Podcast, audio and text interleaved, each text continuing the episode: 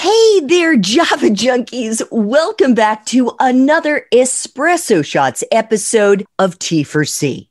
If you're interested in learning how to break into the world of metabolic research and cell biology, then this is the episode for you because my next guest is an author, an associate professor at Brigham Young University, and a metabolic scientist who researches insulin resistance, which he says is the root cause of many chronic illnesses like cancer, Alzheimer's, and diabetes.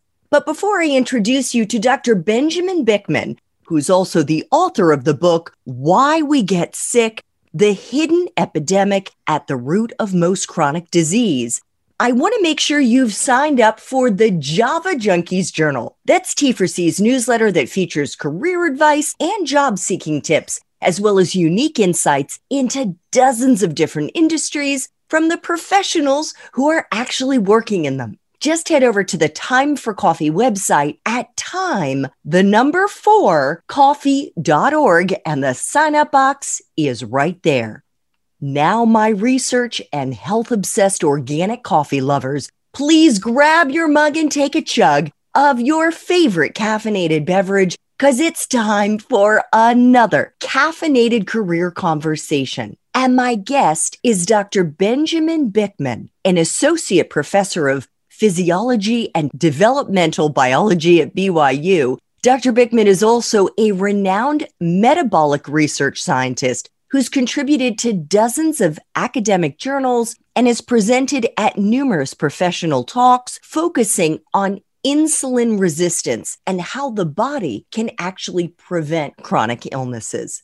In the spring of 2020, he co founded Insulin IQ, a coaching service designed to help reverse type 2 diabetes and other chronic diseases by reversing a person's insulin resistance. He's also co founded another company called Health Code, which sells nutritionally complete shakes. Dr. Bikman Benjamin, welcome to Time for Coffee. Are you caffeinated and ready to go? I'm ready to go. Yeah, all the time. Thanks so much for that warm introduction. Please call me Ben. I'm looking forward to this. Oh, thank you so much. And I have to ask you from a scientific standpoint, what's your feeling about caffeine and uh, how it affects the body? Yeah, yeah, well, that's a really great question. Yes, so caffeine is the most widely consumed stimulant or drug on the planet, and its metabolic effects are interesting. We always look at them at caffeine through the lens of the central nervous system and what it does to the brain. It is a very, very mild stimulant, but it does delay fatigue. It does delay tiredness in the brain. Now, metabolically speaking, that's what's happening throughout the rest of the body. One, caffeine does induce what's called lipolysis. It tells our fat cells to start breaking down stored fat. And that is why athletes will use it and will use caffeine for endurance events because it just helps move their fat around to be burned a little better. But there's a trade off there, speaking of insulin, and that is that caffeine will acutely make the body a little more insulin resistant. And so the body has to work a little harder for the insulin to work. So it's not all roses when it comes to caffeine. So there's some good,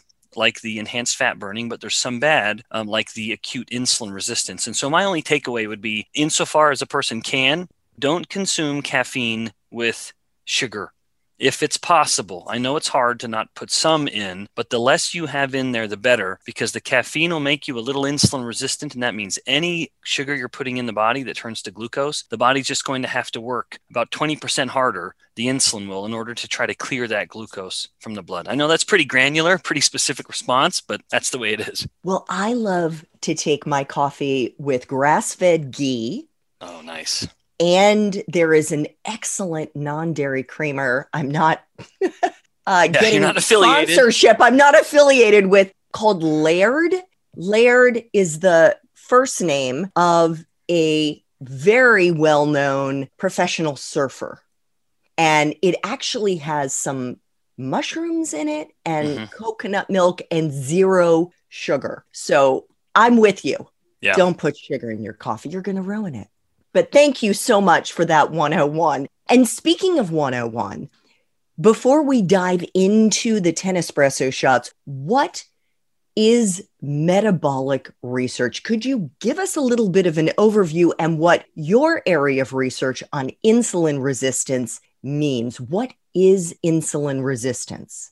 Yeah, so metabolic research is a very broad area that essentially can encompass any biochemical process within a cell that is involved in building up things in the cell or breaking things down. That is what metabolism means. Metabolism is the sum of these two contrasting processes within a cell anabolic reactions, which are the process of taking simpler molecules and forming something more complex from them. That is anabolic. And that being contrasted and balanced with catabolic reactions or catabolism, which is when you're taking a big molecule and then you're breaking it down into its component parts. Both of these must happen for a cell to be viable and healthy, and for the body to be healthy by extension. And the sum of those two processes, catabolism and anabolism, is metabolism in general. Now, central to these processes is the hormone insulin. The theme of insulin throughout the body, because insulin does have an effect on literally every single cell in the body,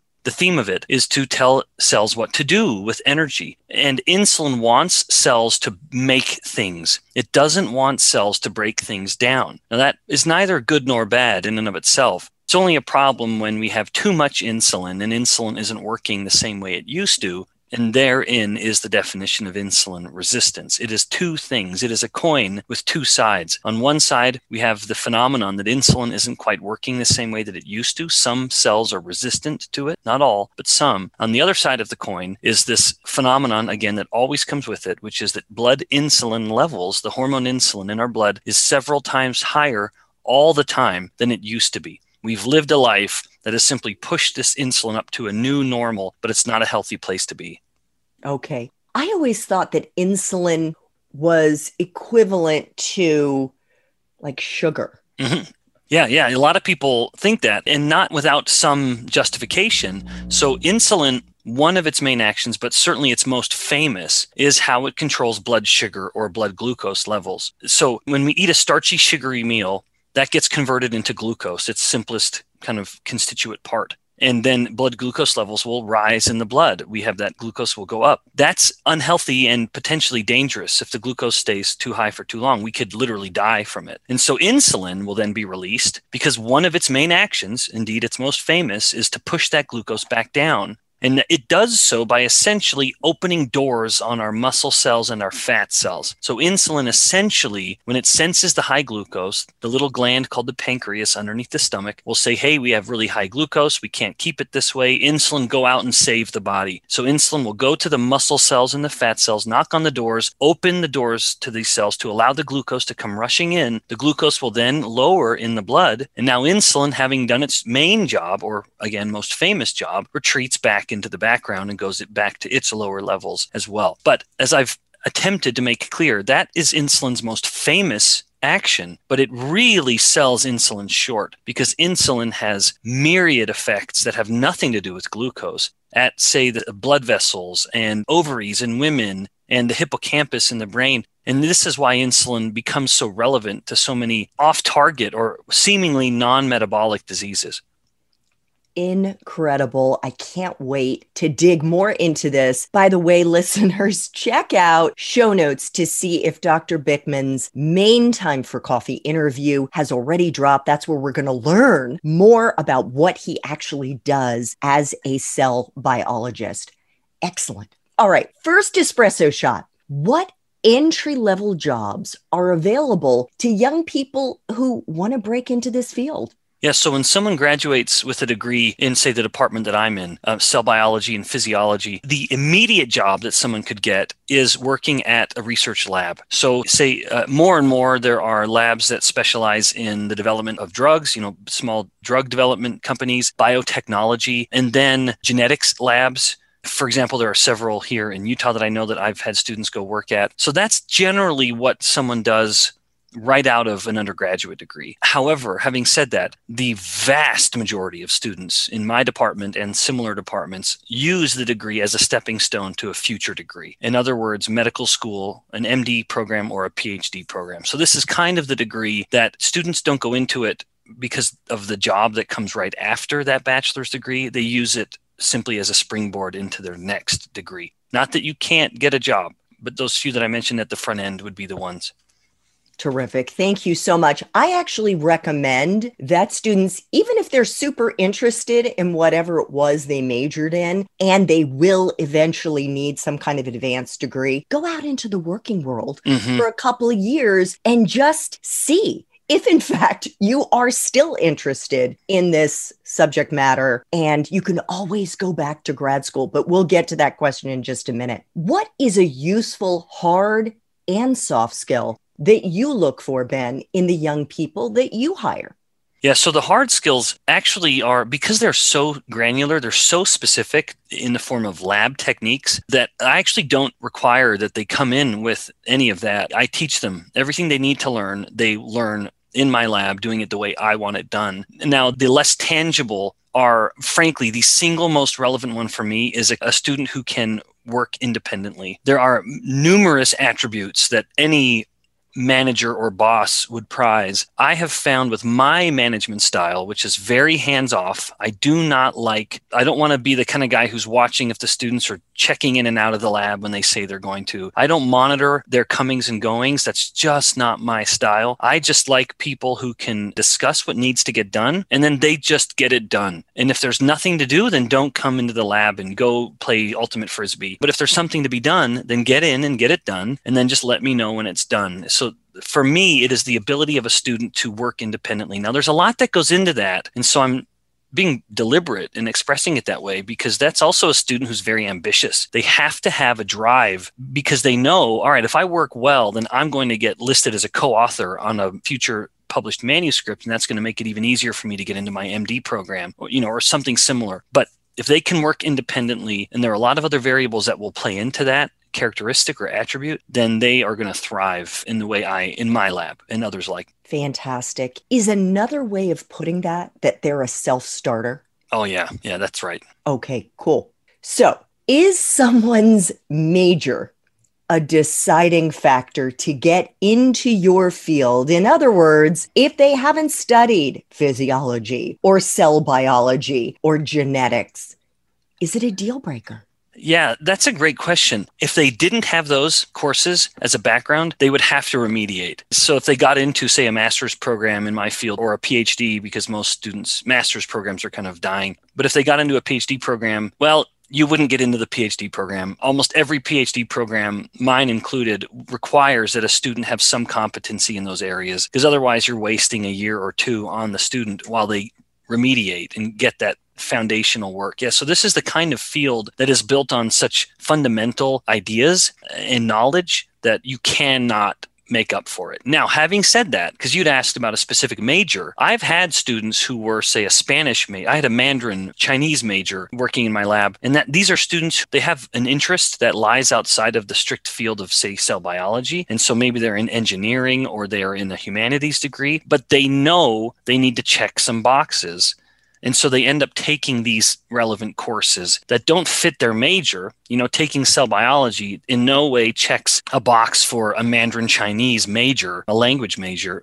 But even still, they know that, all right, I'm just going to have to find time in my schedule for these other courses that, while not related to my major, are related to what I want to do in the future. And so they have to get it done. Now, I actually like that. I like seeing students who have an interest that is in in say a language or humanities or engineering, something that is not explicitly related to cell biology, in fact not even related at all, but they just want to be more well-rounded. I like to see that. That's very much something I espouse, which is this idea of being a renaissance man or woman, being very well-rounded and having interests that lay outside and sometimes very far outside the field that we're actually working in.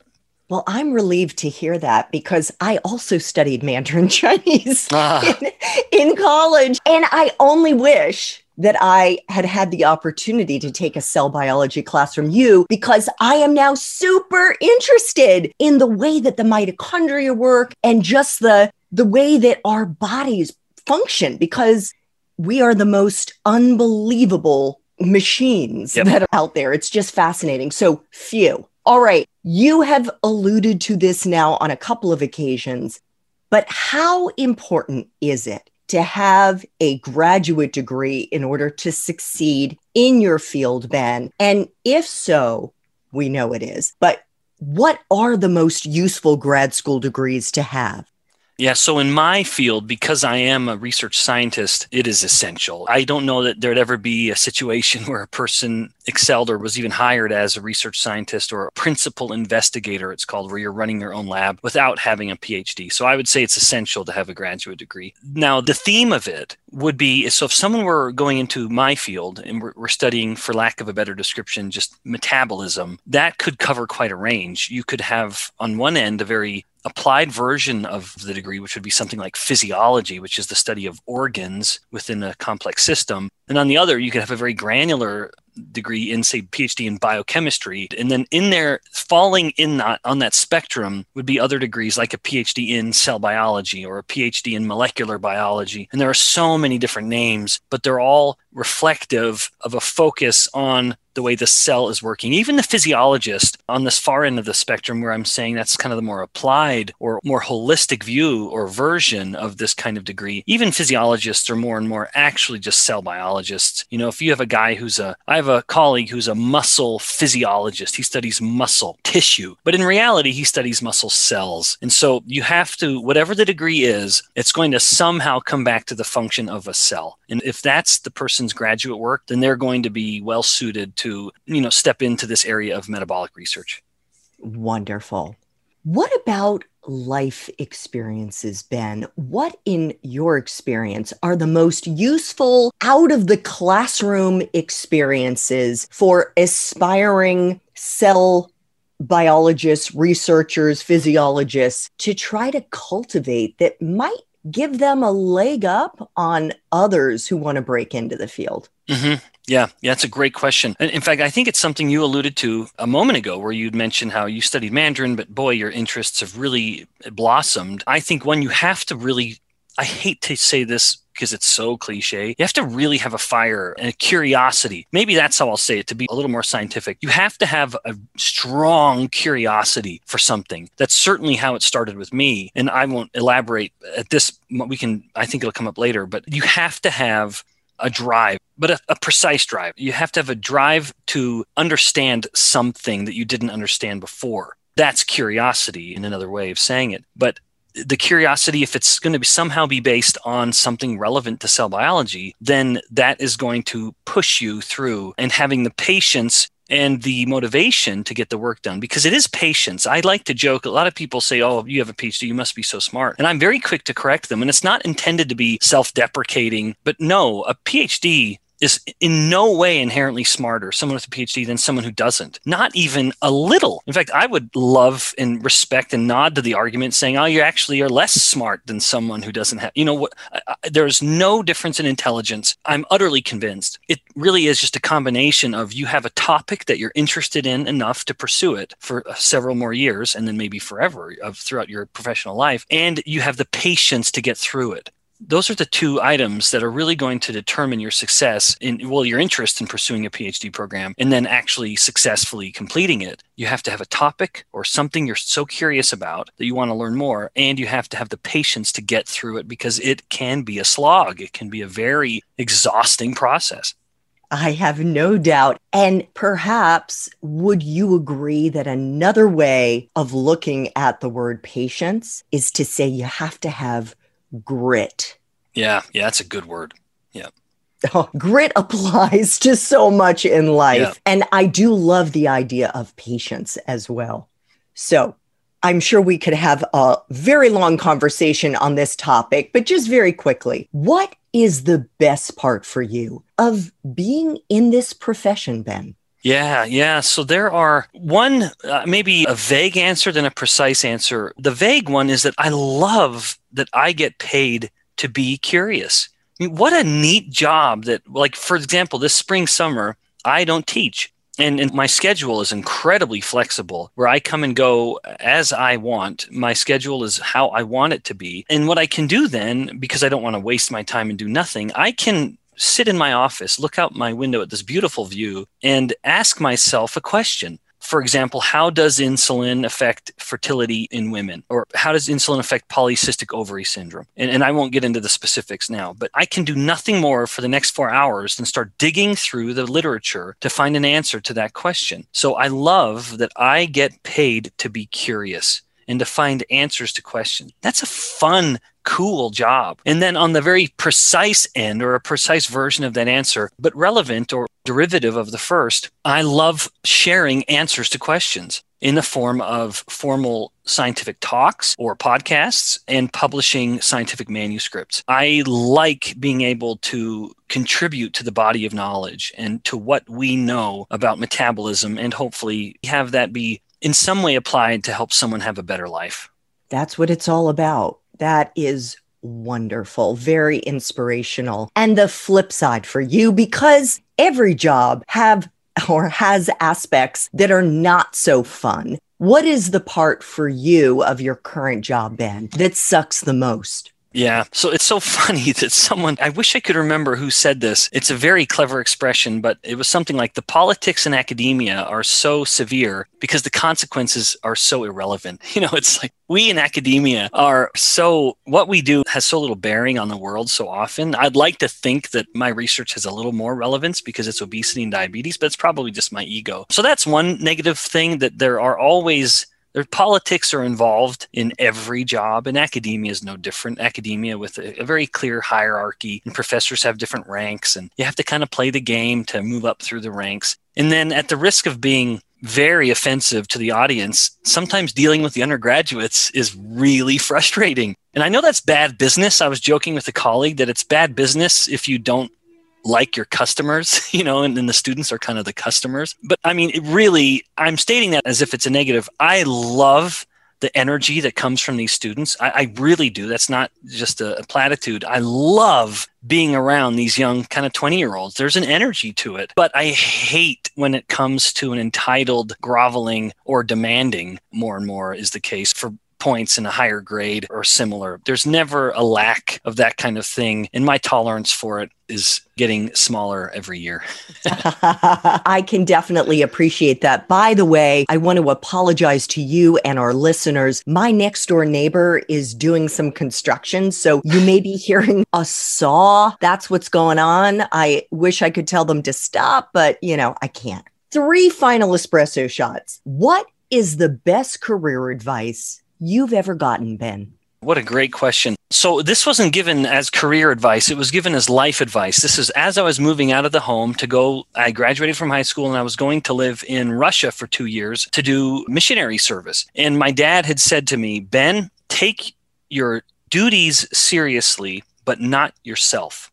And as I have thought about that in the ensuing 25 years, I have been struck at how relevant that is to so many areas, including my profession, which is to say, if you have a job to do, roll up your sleeves and get it done. But in the midst of getting that done, you are a flawed individual. Um, the people that you work with will be flawed individuals, meaning we will all make mistakes. Learn to laugh at these mistakes. Don't criticize them. Don't condemn them. That isn't to say you can't correct them, but acknowledge that there is there's humor and there's lightheartedness that can be found in the foibles that we all have. So while we are all working to do the jobs we've been given, let's acknowledge that we're all flawed and that there are moments in life that warrant and will be better passed by laughing and welcoming people into your laughter. That's my advice. I absolutely love that. And of course, as you were sharing that fantastic advice from your dad, they decided not only to have the buzz saw, but the hammering. So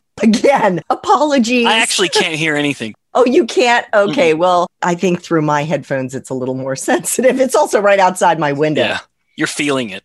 I am feeling it. So, what movies, if any, or Netflix, Amazon, Hulu streaming shows or books do you think accurately depict this profession, Ben? Oh, my goodness. Yeah, so we have a profession that is, well, nowadays it's famous because everyone's claiming to believe in science and now everyone loves people with PhDs. While oddly enough, I have, this is not answering your question, but I just have to say it. I have to say, because I kind of started the thought. we should never say we believe in science. Science is a constant effort to prove a theory false. So you should never believe, even a, a, true scientist should be the most skeptical of his or her own data. So never say we believe in science. It's always what are we trying to prove false today. So this isn't a career where there I don't I can't speak to any movie. I don't know of any movie that would reflect the life of a scientist, at least that I'm aware of. And I probably wouldn't care to watch it because that's not my kind of genre. I like action. You know, give me Jason Bourne rather than, you know, Anthony. Fauci. love those movies. Yeah, yeah. Yeah. Any book that I like is simply going to be a book written with a scientific bend. Now, that doesn't have to mean it comes from a PhD. I would encourage anyone, this will be relevant somewhat to our topic and discussion, but read any book by a science author called Gary Taubes. And he doesn't have a PhD, he's just a very smart man who's very eloquent. And then you know what? Get his book, Good Calories, Bad Calories. I'd say that's the single most enjoyable book someone's going to read about human metabolism. And it's written by a journalist, not a scientist. Well, as a former journalist, uh, yeah, that sounds great. Final espresso shot. What would Java junkies be surprised to learn about your profession?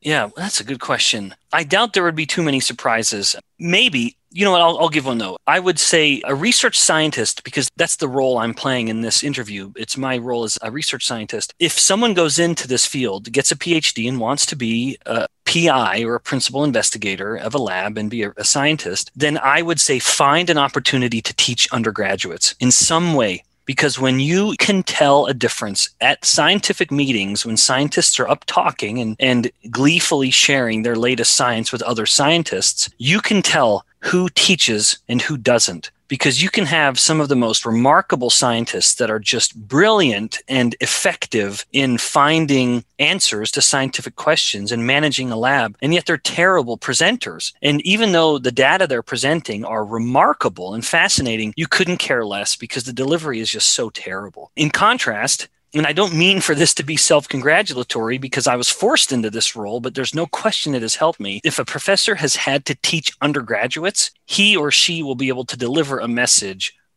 in a much more engaging manner. And so I credit my ability, and I think this is true, my ability to speak well in public and to be engaging is because I have to entertain 150 20 year olds for four hours a week, two hours at a time. And so I like to joke that I'm constantly trying to compete with Instagram. That as a student is sitting in my lecture, they are going to be tempted at any moment. Am I paying attention to Professor Bikman or am I flipping through my phone on Instagram or going over to, to some other social media platform? And so I I joke that I need to have such an engaging manner that the way I'm speaking and the way like the way I'm changing my voice, my intonation, my accenting, emphasizing certain words, indeed even the the images that I have if I'm using a lecture, like a screen for my lecture, I say that my lectures, the screen, the PowerPoint talk is essentially the pictures of a story. And so I'll have big, bold images with very few words, and then the words are coming from me. So I'm telling the story, and this is just the picture that's going along with this picture book. So I've kind of gotten a little off topic, but my point is don't underestimate the value that comes from being forced to teach a course to undergraduates in particular who need to be a little more entertained while they are getting education. So, those are the two E's I think of an effective professor and even presenter and maybe even scientist, which is you have to be provide education, but do so in an entertaining way. Now, that doesn't mean I'm like a clown, a circus clown with a big red nose and a silly bow tie, but you have to entertain the students in a way that they want to pay attention. I love that point. I don't think you went off track at all.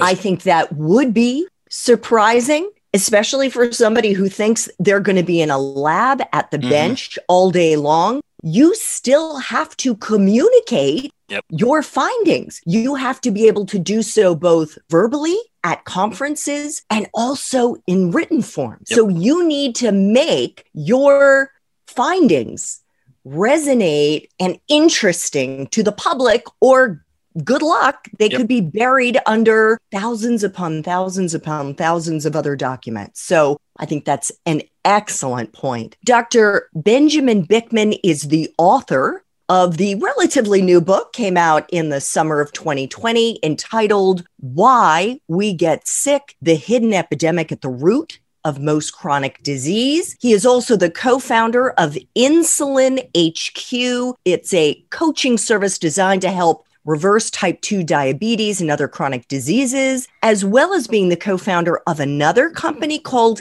Health Code, and it sells nutritionally complete shakes. We'll have links to everything in our show notes. Ben, I want to thank you so much for making time for an insulin free, I don't know if I can say that, but whatever it is, uh, coffee today with me and the T for C community. This was just wonderful. My pleasure. Thanks so much.